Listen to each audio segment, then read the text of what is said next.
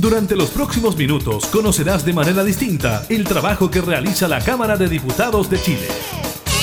Comienza La Cámara en la Radio, con la conducción de la periodista Gabriela Núñez, en Radio Cámara de Diputados de Chile. La Cámara en la Radio.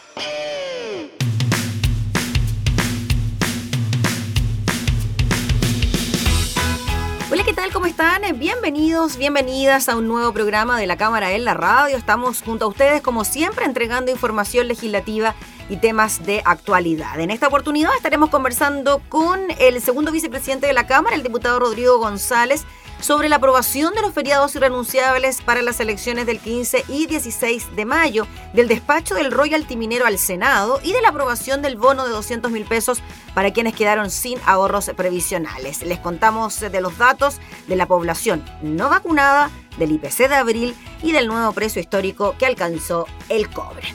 Iniciamos la cámara en la radio.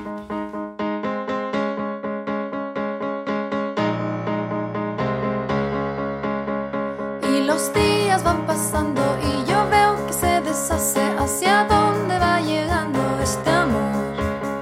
Ya no somos como antes, las mañanas no son tibias y no me haces cariño cuando duermo. Y yo busco en tu mirada una señal que me muestre que esto no va a cambiar.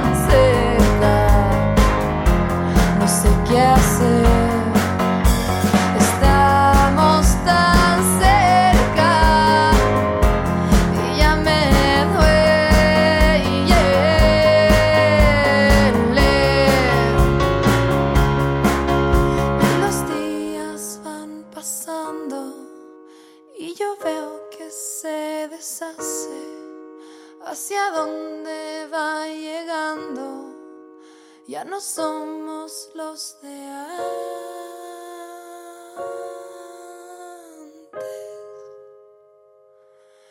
Los de antes.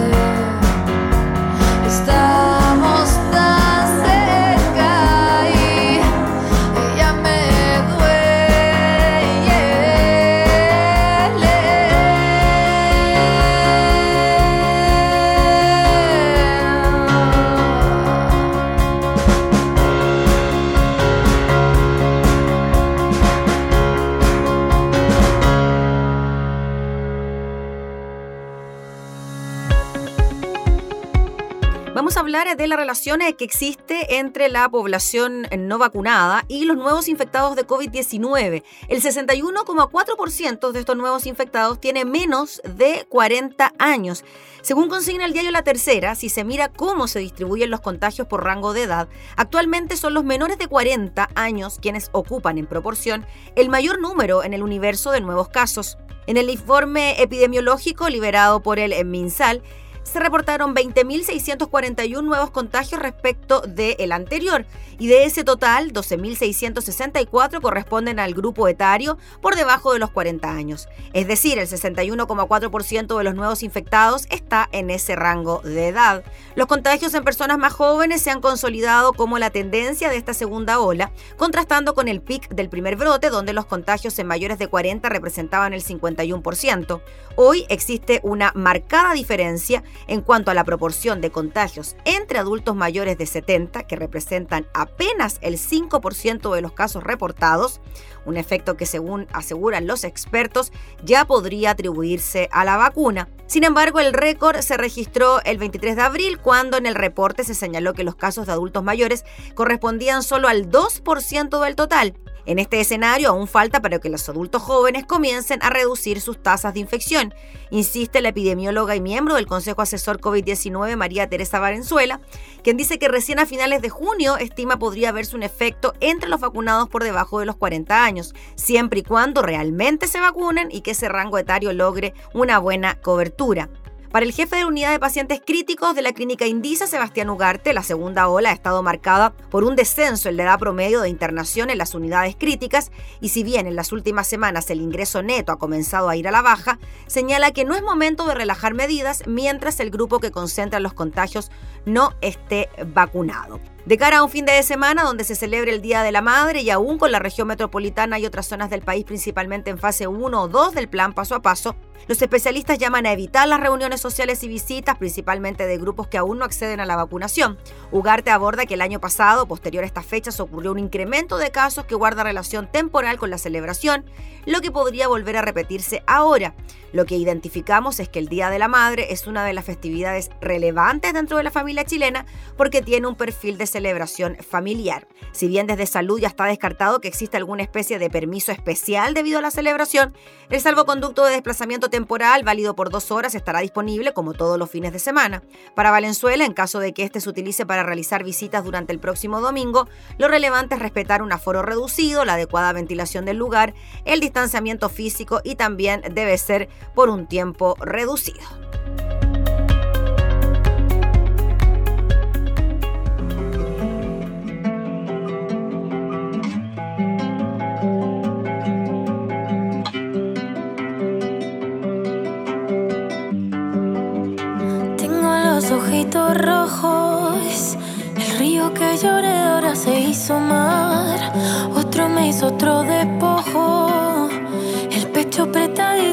Quiere explotar. La traición en el bolsillo, mi llave y tus cigarrillos. Me caigo en lo que pudimos, en lo que, que hicimos, pero nunca fuimos.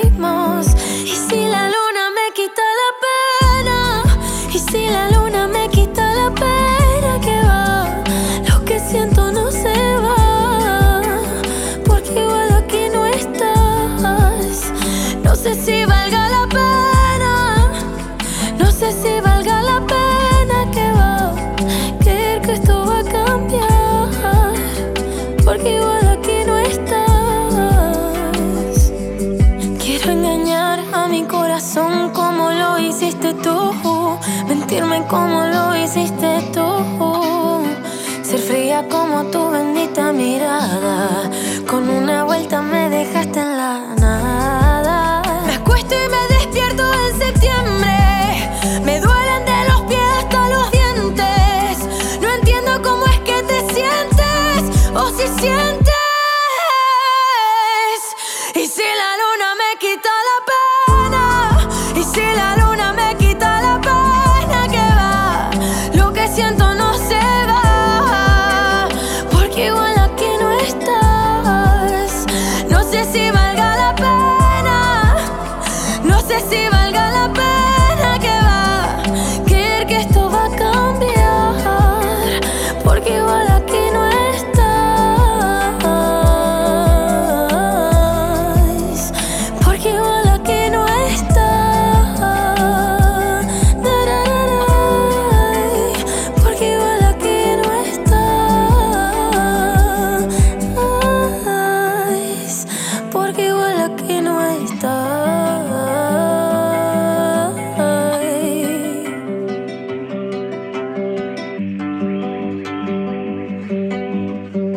La cámara en la radio.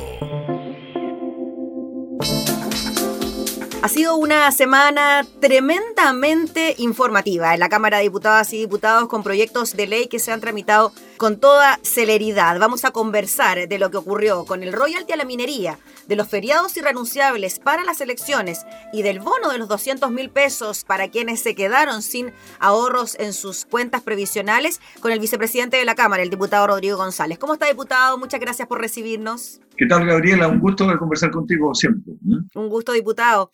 Lo decíamos al inicio, ¿ah? fue una semana súper ajetreada, se revisaron proyectos de ley muy importantes y también que generaban mucha expectativa por parte de la ciudadanía. Apartamos por lo que va a ocurrir la próxima semana ya con las elecciones, donde finalmente se despacha del Congreso el proyecto que declara feriado irrenunciable el 15 y el 16 de mayo. Costó finalmente que saliera este proyecto, diputado, ¿no? Costó mucho porque de manera muy artificiosa eh, Chile Vamos eh, presentó una indicación para impedir que este proyecto eh, pudiera ser aprobado que resultó absolutamente inadmisible eh, y eh, fue rechazada por inadmisible incluso por la Secretaría eh, de la Comisión de Trabajo.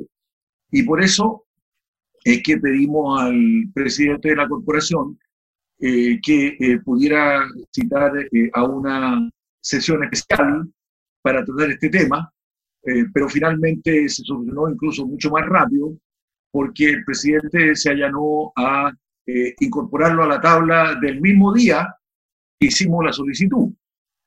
Eh, hubo una acción bastante coordinada de todas las bancadas de oposición para ello, porque lo que estaba en juego era justamente la posibilidad amplia de que eh, los trabajadores participen muy libremente el día de la elección. Cuando el feriado no es irrenunciable para que, digamos, la comunidad entienda, los trabajadores en el supermercado y en muchos otros lugares tienen que ir a trabajar y eh, se les da permiso por un par de horas para ir a votar.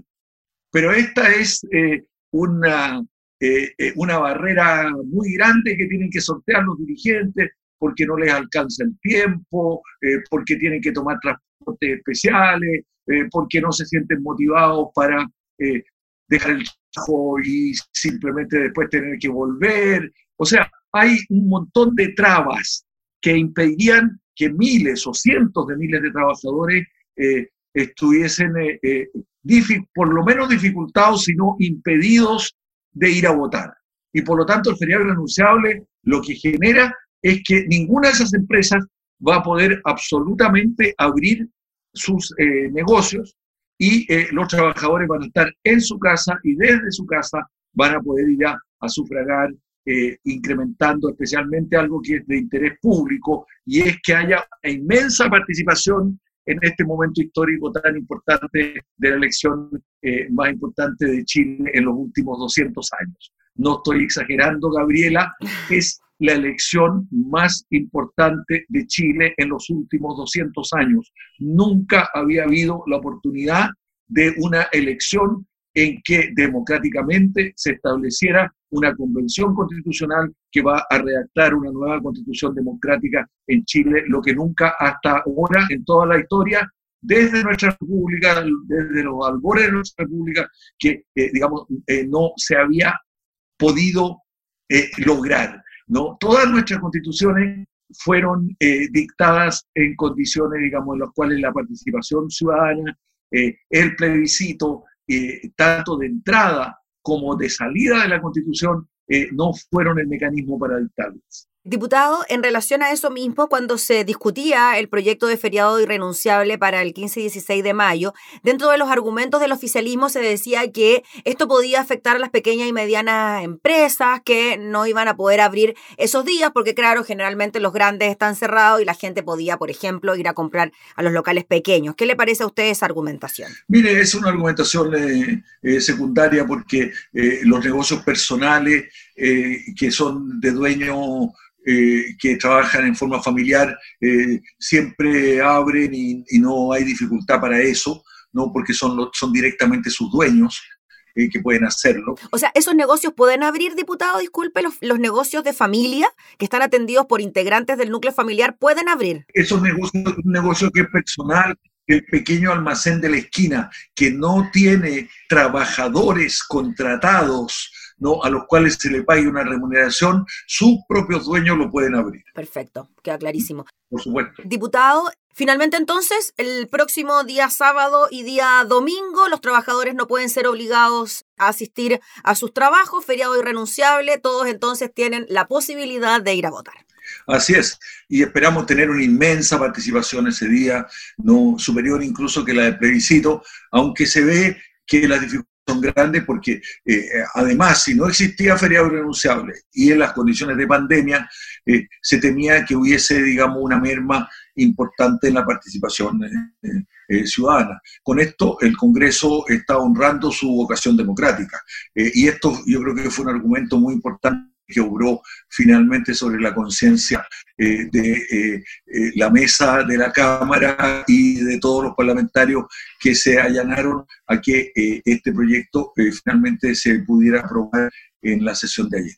Diputado Rodrigo González, lo quiero llevar al bono de 200 mil pesos tras la determinación del Tribunal Constitucional de no acoger a trámite el requerimiento del gobierno para declarar inconstitucional el tercer retiro del 10% aprobado en el Congreso. El gobierno saca su proyecto y pues bien, envía otro que tiene que ver con este bono de 200 mil pesos para quienes se quedaron sin ahorros previsionales, que había cierta concordancia y aprobación generalizada en ese punto, ¿no? La discrepancia, diputado González, se puso mayoritariamente con esta indicación eh, que intentó reponer el Ejecutivo en la discusión, tanto en trabajo como en Hacienda, finalmente ahí se aprueba, de que se repusieran los fondos, ¿no? Mediante esta cotización adicional de los dos puntos. ¿Qué le parece que finalmente eso no se haya aprobado y que haya salido solamente el bono para los que se quedaron sin fondo? No, me parece muy bien porque este bono era eh, parte del tercer retiro. La verdad es que habían quedado tres millones y medio de trabajadores eh, que no iban a recibir nada. ¿no? Y eh, lo que se quería reparar con este bono de 200 mil pesos es que los trabajadores pudieran retirar, retirar, por lo menos 200 mil pesos debido a que su fondo había quedado en cero o era muy bajo. Entonces se hizo una indicación que se le agregó, digamos, a la propuesta que hizo el gobierno para que los trabajadores que tenían menos de 200 mil pesos también pudieran recibir eh, eh, el diferencial, digamos, que no quedaba eh, incluido los 200 mil pesos. Si alguien tenía mil pesos, se le van a, digamos, depositar 1.999 mil.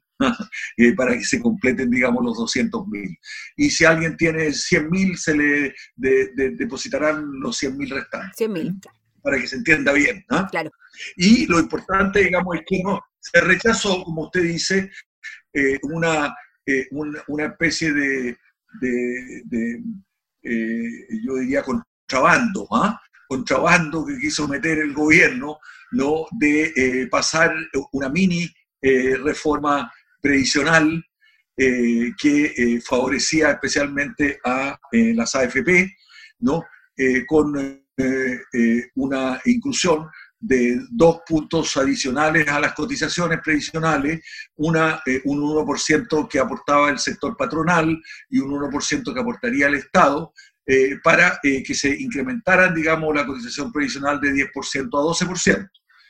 sin embargo, este era un contrabando, digamos, eh, absolutamente grosero, ¿no? Y que el gobierno quería eh, meter para ir fortaleciendo el sistema de AFP y eh, librándose de la tramitación normal que tenía en el Senado el proyecto de reforma previsional y que contempla por lo menos, por lo menos 6% eh, de eh, mayores eh, cotizaciones previsionales de origen Estado y sector, especialmente del sector empresarial, y que la oposición quiere que llegue a 18%, hay que decirlo, para de verdad poder aumentar las pensiones para que lleguen a un nivel decoroso no, yo diría no de decencia, porque pensiones decentes en Chile vamos a necesitar muchos recursos para que existan ¿ah? pensiones dignas, ¿no? pero que lleguen a un nivel más decoroso las pensiones y que eh, se pueda alinear eh, lo que se llama hoy día el salario mínimo con la pensión básica solidaria, que es una gran aspiración. Yo lo tengo en un proyecto de reforma constitucional que presenté hace, hace tres años y que el gobierno no ha querido tramitar y donde se establece un sistema tripartito en el cual eh, cotizan empleadores, cotizan eh, los trabajadores y el Estado, ¿no? Hasta llegar a una cifra que pudiera llegar eh, incluso al 20% en un sistema mixto, pero cuya administración no puede continuar siendo de las AFP. Las AFP, eh, digamos, son entes privados en ninguna parte del mundo, de acuerdo a las normas de la OIT, entes privados administran los fondos de los trabajadores. Es como el gato cuidando la carnicería. Y de hecho, digamos, eh, la carnicería ha sido muy bien administrada por el sistema financiero y que se ha apropiado de los fondos de los trabajadores, los ha utilizado para engordar, digamos, eh, la tremenda eh, desigualdad y asimetría de ingresos que existe en Chile y que provoca el malestar gigantesco que existe en el país, que se expresó en el estallido social y que sigue expresándose en los trabajadores, porque ni el Congreso ni ninguna de las instituciones le ha dado satisfacción a eh, la mínima eh, eh, igualdad, la mínima equidad que tiene que existir en la distribución de los ingresos, en eh, la distribución de las cargas, en que las instituciones funcionen, en que no haya abuso, en que no haya colisión y que, digamos, tengamos un país decentemente administrado en función del interés general y no del interés de pequeños grupos empresariales, como es lo que ocurre hoy día en este sistema neoliberal. Este país es administrado en función de los intereses de muy pequeñas minorías y por eso que la gente está tan indignada no se respeta a los trabajadores ni a la inmensa mayoría de la comunidad. Sí, diputado, solamente en relación a lo que me dijo de la reforma previsional, este aumento de 6 a 8 puntos en la cotización es lo que están proponiendo ustedes como oposición, pero claro, la forma de administrar es que sea distinta. ¿Ese aumento de la cotización sería con cargo al empleador? Con cargo al empleador la mayor parte y una parte al Estado, ¿no?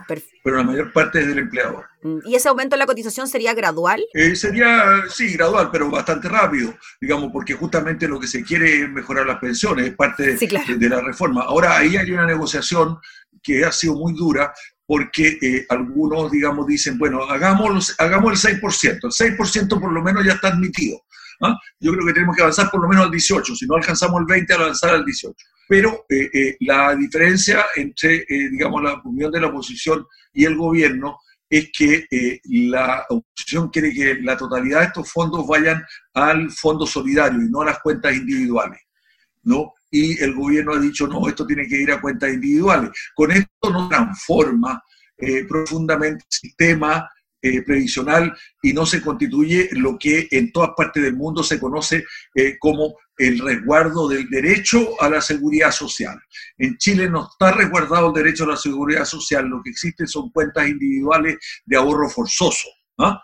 de ahorro involuntario. A los trabajadores se los obliga a eh, cotizar, se los obligó a cotizar cuando don José Piñera hizo la gran reforma previsional hace casi ya dos décadas, ¿no? Y inventó este sistema tremendamente inteligente que permitió justamente al sector privado apropiarse y administrar, eh, digamos, a su arbitrio o, digamos, de acuerdo a las condiciones que ellos pusieron, los inmensos fondos de, los trabajadores que llegan a, casi 200 mil millones de dólares hoy día, 210 mil millones de dólares que están acumulados y que van a parar al sistema financiero eh, eh, y son administrados en beneficio de ese sistema financiero, no redundando en que efectivamente los recursos que ahí se producen eh, generen, digamos, un incremento del ahorro y, por tanto, de las pensiones de los trabajadores. Diputado González, vámonos a otro tema que también marcó la agenda durante esta semana, tiene que ver con el royalty a la minería. Finalmente esto se aprueba ayer en la Cámara, pasa al Senado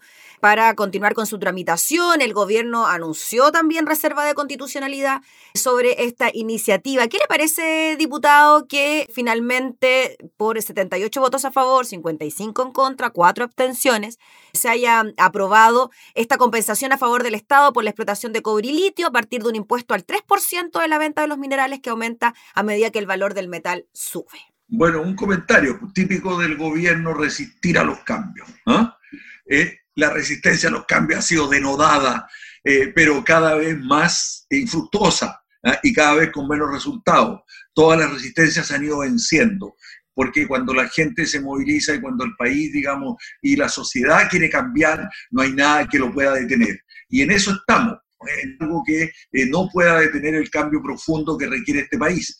Y dentro de esto está justamente esta otra gran reforma histórica. Fíjese que tenemos reforma histórica de la Constitución, reforma histórica de los gobiernos regionales y del proceso de administración total del Estado, dándole poder a las regiones y eh, descentralizando el poder. Y otra reforma histórica, que es la de la protección de los recursos naturales.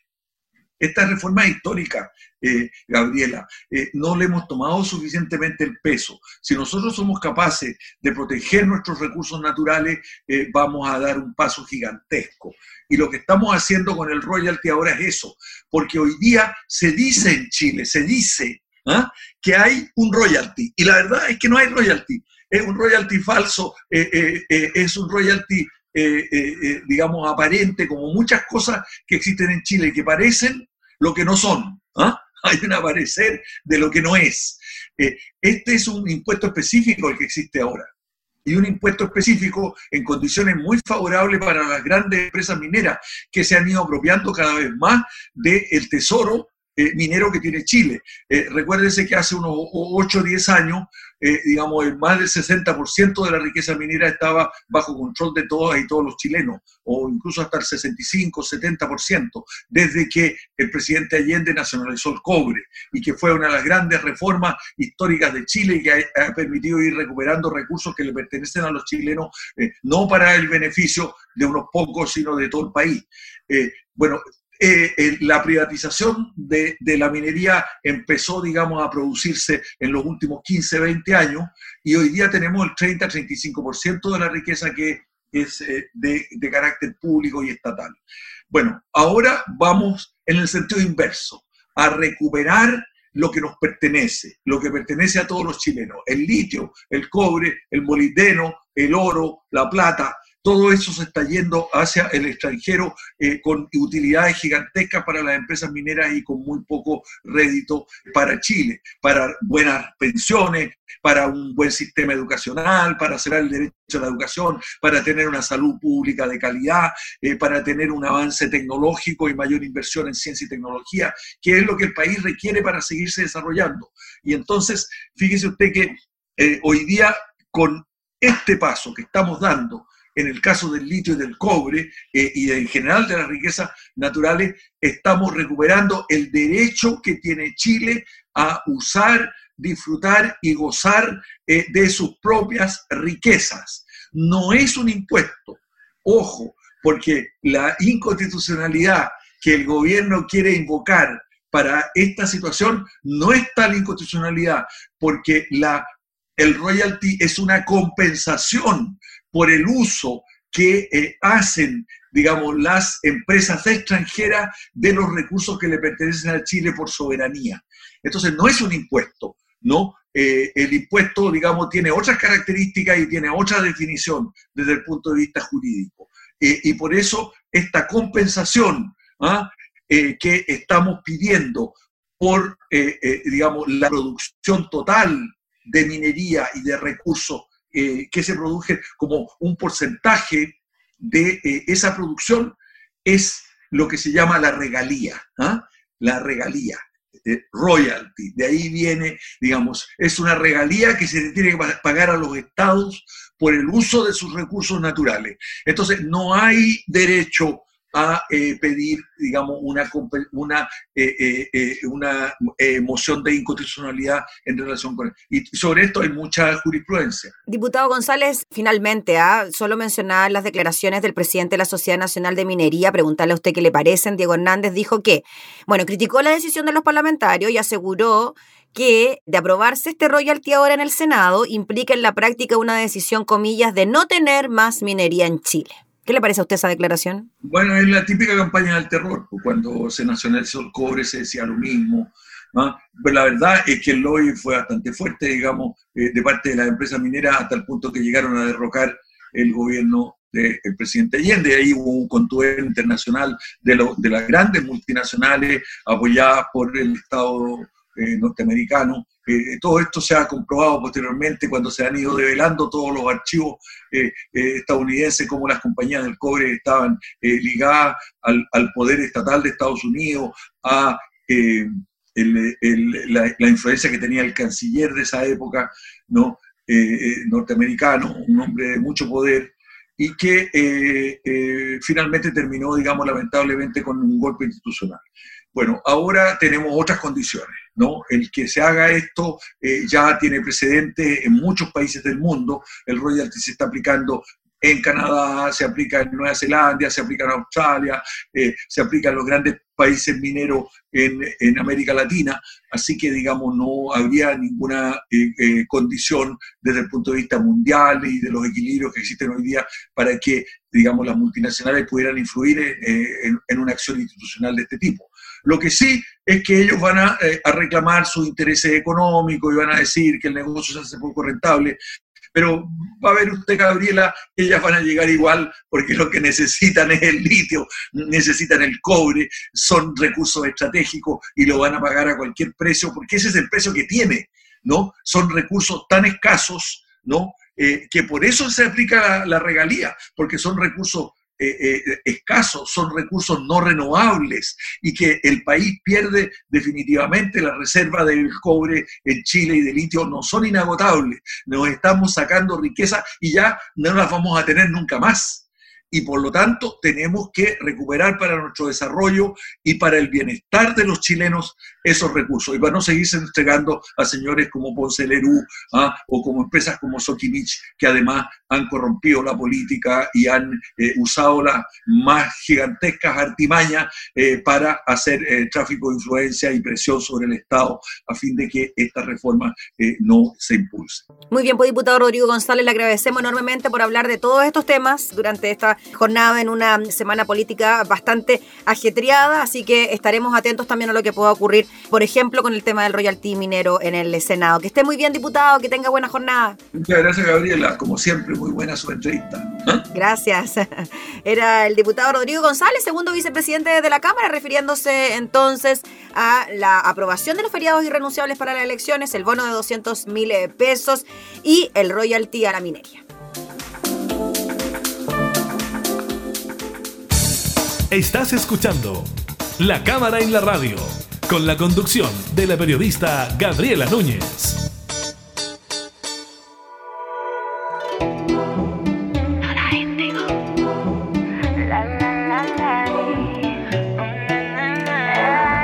Se acabó tu dinastía, soy emperadora, pero la corona es mía. Tengo el mando y tú no lo sabías. Yo ganando y Ahora viene rogando, tengo bendiciones, por eso le estoy redando. El perdón que tú estás esperando, no es cura ni santo. Cuando tú venías,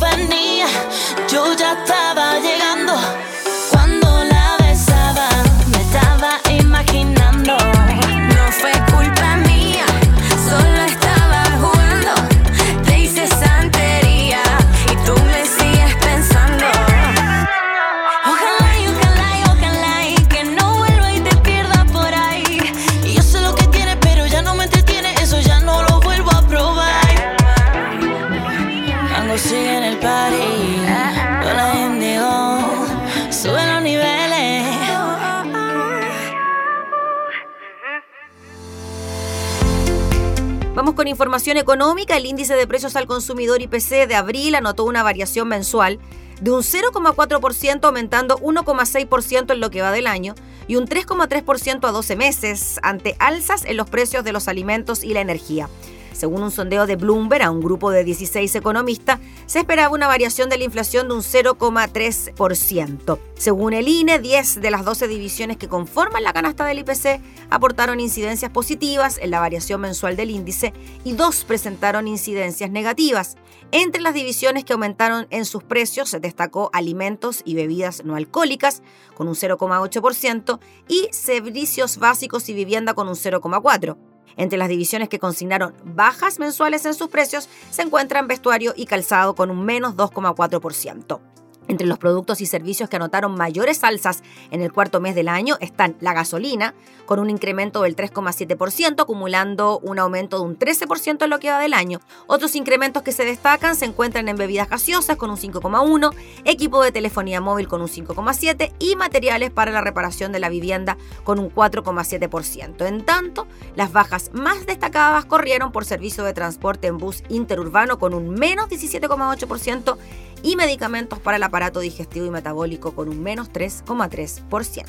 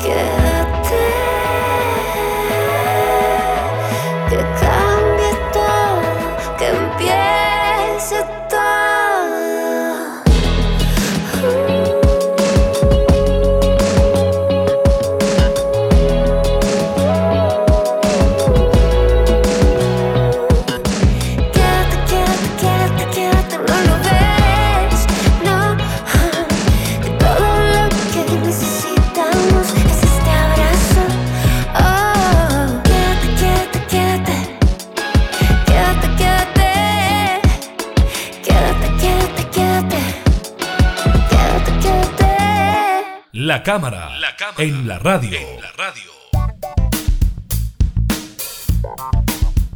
Una buena semana para el precio del cobre en su valor nominal más alto de la historia. Cerró este viernes el cobre en la Bolsa de Metales de Londres. Esto en medio de positivos datos de la economía china, principal consumidor de cobre del mundo, y en medio del debate en Chile por un royalty minero, recordemos, proyecto que fue aprobado y despachado al Senado. El commodity se transó en 4,69 dólares la libra, que se compara con los 4,54 del jueves. De esta manera supera la marca impuesta el 14 de febrero de 2011, cuando se transó a 4 dólares con 60 centavos la libra. Con ello, el promedio del mes escaló a 4,57 centavos y el anual a 3 dólares con 97 centavos la libra. Ricardo Bustamante, jefe de estudios de trading de Capitaria, dijo que el precio del cobre sigue mostrando alzas y alcanza un nuevo máximo histórico en la presente jornada, apoyado especialmente por favorables datos del comercio internacional de China, el principal consumidor del mundo. Añadió que los sólidos datos de la balanza comercial de China le dan un nuevo apoyo al metal rojo que termina rompiendo sus máximos valores históricos que registró el 2011, mientras se mantienen otros fundamentos alcistas para el metal. Y así como tenemos un cobre al alza, pues bien, tenemos un dólar que opera en su menor nivel desde julio del 2019 tras precisamente el histórico precio del cobre. El billete verde comenzó sus operaciones a la baja en el mercado local tras conocerse el dato del cobre que, ya le decíamos, rompió todos los registros y alcanzó el precio más alto de su historia. Así a las 9,52 el dólar anotaba una importante caída de 4 pesos, con lo que se ubicaba en puntas de 695,50 vendedor y 695,12 comprador. Se trata de niveles no vistos desde julio de 2019. Al respecto también habló Ricardo Bustamante, jefe de estudios trading de Capitaria, que explicó que los factores que presionan a la divisa estadounidense dicen relación con los sólidos datos de la balanza comercial de China, ya lo decíamos, principal consumidor de cobre en el mundo. Le dan mayor impulso al metal, lo que lleva a cotizar en nuevos máximos históricos, lo que apoya la debilidad del billete verde en nuestro país. Agrego que también influye la nueva recomendación de cambio de fondos de FP, siendo más conservador que la última vez, genera flujos para asegurar liquidez en pesos por parte de las administradoras, lo que ha generado una mayor oferta de dólares en el mercado en desmedro de la moneda local, siendo un factor bajista adicional para el billete verde. Así que ahí están dos indicadores de que el cobre está en su mejor nivel a través de su historia y entonces el dólar opera en su menor nivel desde julio del 2019.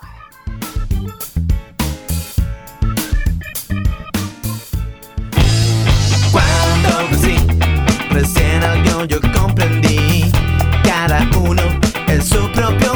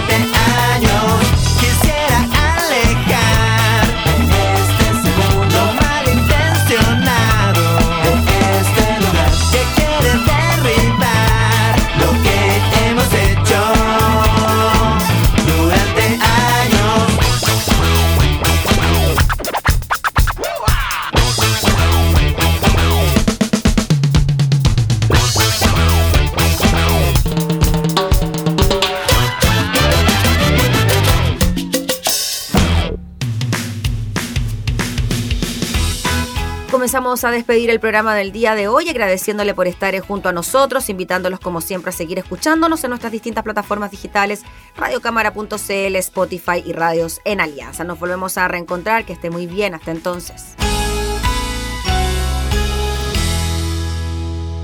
Hemos presentado La Cámara y la Radio, una mirada amena a la agenda de trabajo de los diputados. La Cámara en la Radio, con la conducción de la periodista Gabriela Núñez. Información, música y actualidad en Radio Cámara de Diputados de Chile. Acercando las leyes.